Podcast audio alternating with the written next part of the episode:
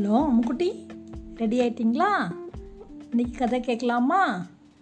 இன்னைக்கு என்ன கேட்க போகிறோம் இன்னைக்கு ஔவையாரோட ஆறுவது சினம் அப்படிங்கிறத பார்க்க போகிறோம் ஒருத்தன் இருக்கான் கிட்டயா அவனுக்கு இந்த உலகத்தில் எல்லா மனுஷங்களும் ரொம்ப ஒழுக்கம் கட்டி ஏதாவது ஒரு ஒரு விஷயத்தில் கெட்டவங்களாவே இருக்காங்கன்னு தோணிக்கிட்டே இருக்கு அவனுக்கு.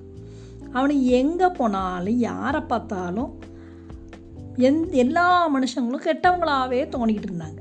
உடனே அவன் வெள்ள உலகத்தையே வெறுத்து போய் இந்த உலகத்தில் அவ்வளோ பேரும் கெட்டவங்களா இருக்காங்க. அதனால் நம்ம யாருமே நட மனுஷங்க நடமாடாத ஒரு இடத்துல போய் நம்ம இருந்துக்கிடலாம் அப்படின்னு சொல்லிட்டு ஒரு ஆத்தங்கரையில் போய் உட்காந்துக்கிட்டான் அங்கே போய் தவம் பண்ண ஆரம்பித்தான் அவன் தவம் பண்ணி அங்கேயே இருந்துக்கிட்டு இருந்தான்.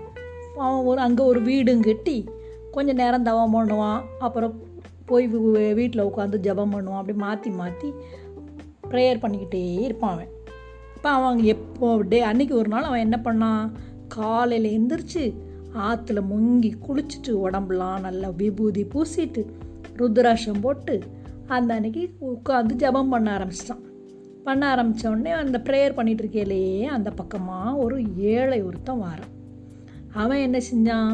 ரொம்ப வெயிலில் அலைஞ்சி அலைஞ்சி போய் டயர்டாகி கடைசியில் அந்த ஆற்றை பார்த்தோன்னே சரி நம்ம இங்கே உட்காந்து குளிச்சுட்டு அப்புறம் போகலாம் அப்படின்னு நினச்சி அங்கே இறங்குறான். அவன் இந்த முனிவர் மாதிரி இருக்கிற ஆளை பார்க்கவே இல்லை அவன். பார்க்காம அவன் உள்ளே இறங்கி குளிக்க போகிறான் குளிக்க போனவன் அவன் ட்ரெஸ் எல்லாம் ரொம்ப அழுக்காக இருக்குது உடனே அந்த அழுக்கெல்லாம் துவைப்புன்னு சொல்லிட்டு உட்காந்து துவைக்க ஆரம்பிச்சிட்டான். துவைக்க ஆரம்பித்த உடனே அந்த துவைக்கும் போது அடித்து துவைக்கிறான். அடித்து துவைக்கல. அதில் உள்ள தண்ணிலாம் ட்ராப்ஸ் அவன் மேலே அந்த முனிவர் மேலே போய் பட்டுட்டு அவரோட ஜபம் களைஞ்சி போச்சு. அவர் ப்ரேயர் பண்ணிட்டு இருந்தது களைஞ்சிட்டு களைஞ்ச உடனே அவருக்கு ஏற்கனவே மனுஷங்கனாலேயே கோவத்தில் இருக்கார். அப்போ இவன் தண்ணியை வேற அழுக்கு தண்ணியை வேற மேலே தெளிச்சிட்டானா? அவருக்கு ரொம்ப கோவம் வந்துட்டு. கோவம் வந்தோடனே அவர் என்ன பண்ணிட்டாரு? மடமடான்னு கீழே இறங்கி வந்து அவன் அந்த துணி துவைச்சிட்ருக்க அந்த ஏழையை போய் ரெண்டு அடி அடிச்சு விட்டார் அடிச்சுட்டு நானே ஆள் நடமாட்டமே இல்லாத இடம் பார்த்து நான் இங்கே வந்திருக்கேன். இங்கேயும் வந்து என்னைய ப்ரேயர் பண்ண விடாமல் நீ இப்படி பாடா படுத்துறியே அப்படின்னு சொல்லி சொ சத்தம் போட ஆரம்பிச்சிட்டார். சத்தம் போட ஆரம்பித்த உடனே இவன் உடனே இந்த ஏழை சொல்லுதான் ஐயோ சாரி என்னை மன்னிச்சுக்கோங்க. நான் தெரியாமல் பண்ணிட்டேன். நான் நீங்கள் இருக்கிறத நான் பார்க்கல. அதான் இப்படி ஆகிப்போச்சு இனிமேல் நான் இப்படி செய்ய மாட்டேன். அப்படின்னு சொல்லிட்டு போயிட்டான். போன உடனே சரி இவன் இவன் மேலே உள்ள தண்ணி அழுக்கு தண்ணி நம்ம மேலே பட்டுட்டு அதனால நம்ம மேலெல்லாம் தீட்டாயிடுச்சு.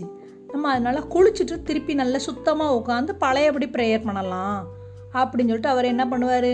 திருப்பி போய் ஆற்றுல போய் முங்குவார். ரெண்டு முங்கு முங்கி எழுந்திரிச்சு திருப்பி வந்து உட்காருவார் பார்த்தா அந்த பக்கம் அந்த ஏழை என்ன பெறுவார் அவரும் ஆற்றுல முங்கி எழுந்திரிச்சு குளிப்பார். குளித்த உடனே டே பாவி உன்னால தான் நானே முங்கி எந்திரிச்சிருக்கேன். நீ என்னென்னா இப்போ நீ இப்போ எதுக்குடா நீ முங்கி எழுந்திருக்கிற அப்படின்னு கேட்பானே நானாவது உன் மேலே போட்டது அழுக்கு தான். சாதாரண அழுக்கு. அது முங்குனா போயிடும் ஆனால் நீ வந்து கோபத்தில் என் மேலே அந்த பேய் பேய் பிடிச்ச மாதிரி நீங்கள் கத்துனீங்கல்ல அந்த கோவ பேய் எனக்கு பிடிச்சிட்டுன்னா நான் என்ன செய்ய? அதனால தான் அந்த அந்த பேய் என்கிட்ட வரக்கூடாது. அப்படின்னு சொல்லி நான் முங்கி எந்திரிச்சேன். அப்படின்னு சொல்லலாம் சொன்னோன்னு தான் அப்போ தான் அந்த முனிவருக்கு தெரிஞ்சது நம்ம எவ்வளோ பெரிய தப்பு பண்ணியிருக்கோம்? நம்ம சின்ன ஏ சாதாரணமாக ஒரு ஏழையாக இருந்தாலும் அவன் வந்து நமக்கு நல்ல ஒரு அறிவுரையை சொல்லியிருக்கானே அப்படின்னு சொல்லிட்டு என்னை மன்னிச்சுக்கோ. நீயே எனக்கு இனிமேல் குருவாக இருந்து எனக்கு நல்ல நல்ல விஷயங்கள்லாம் நீ எனக்கு சொல்லித்தா.